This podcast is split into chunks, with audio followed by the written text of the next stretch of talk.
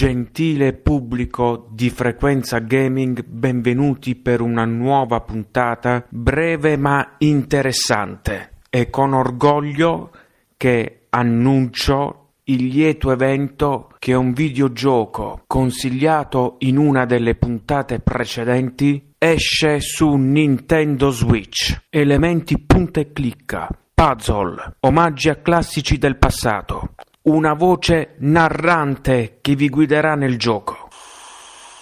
Switchare la conduzione da modalità formale a colloquiale.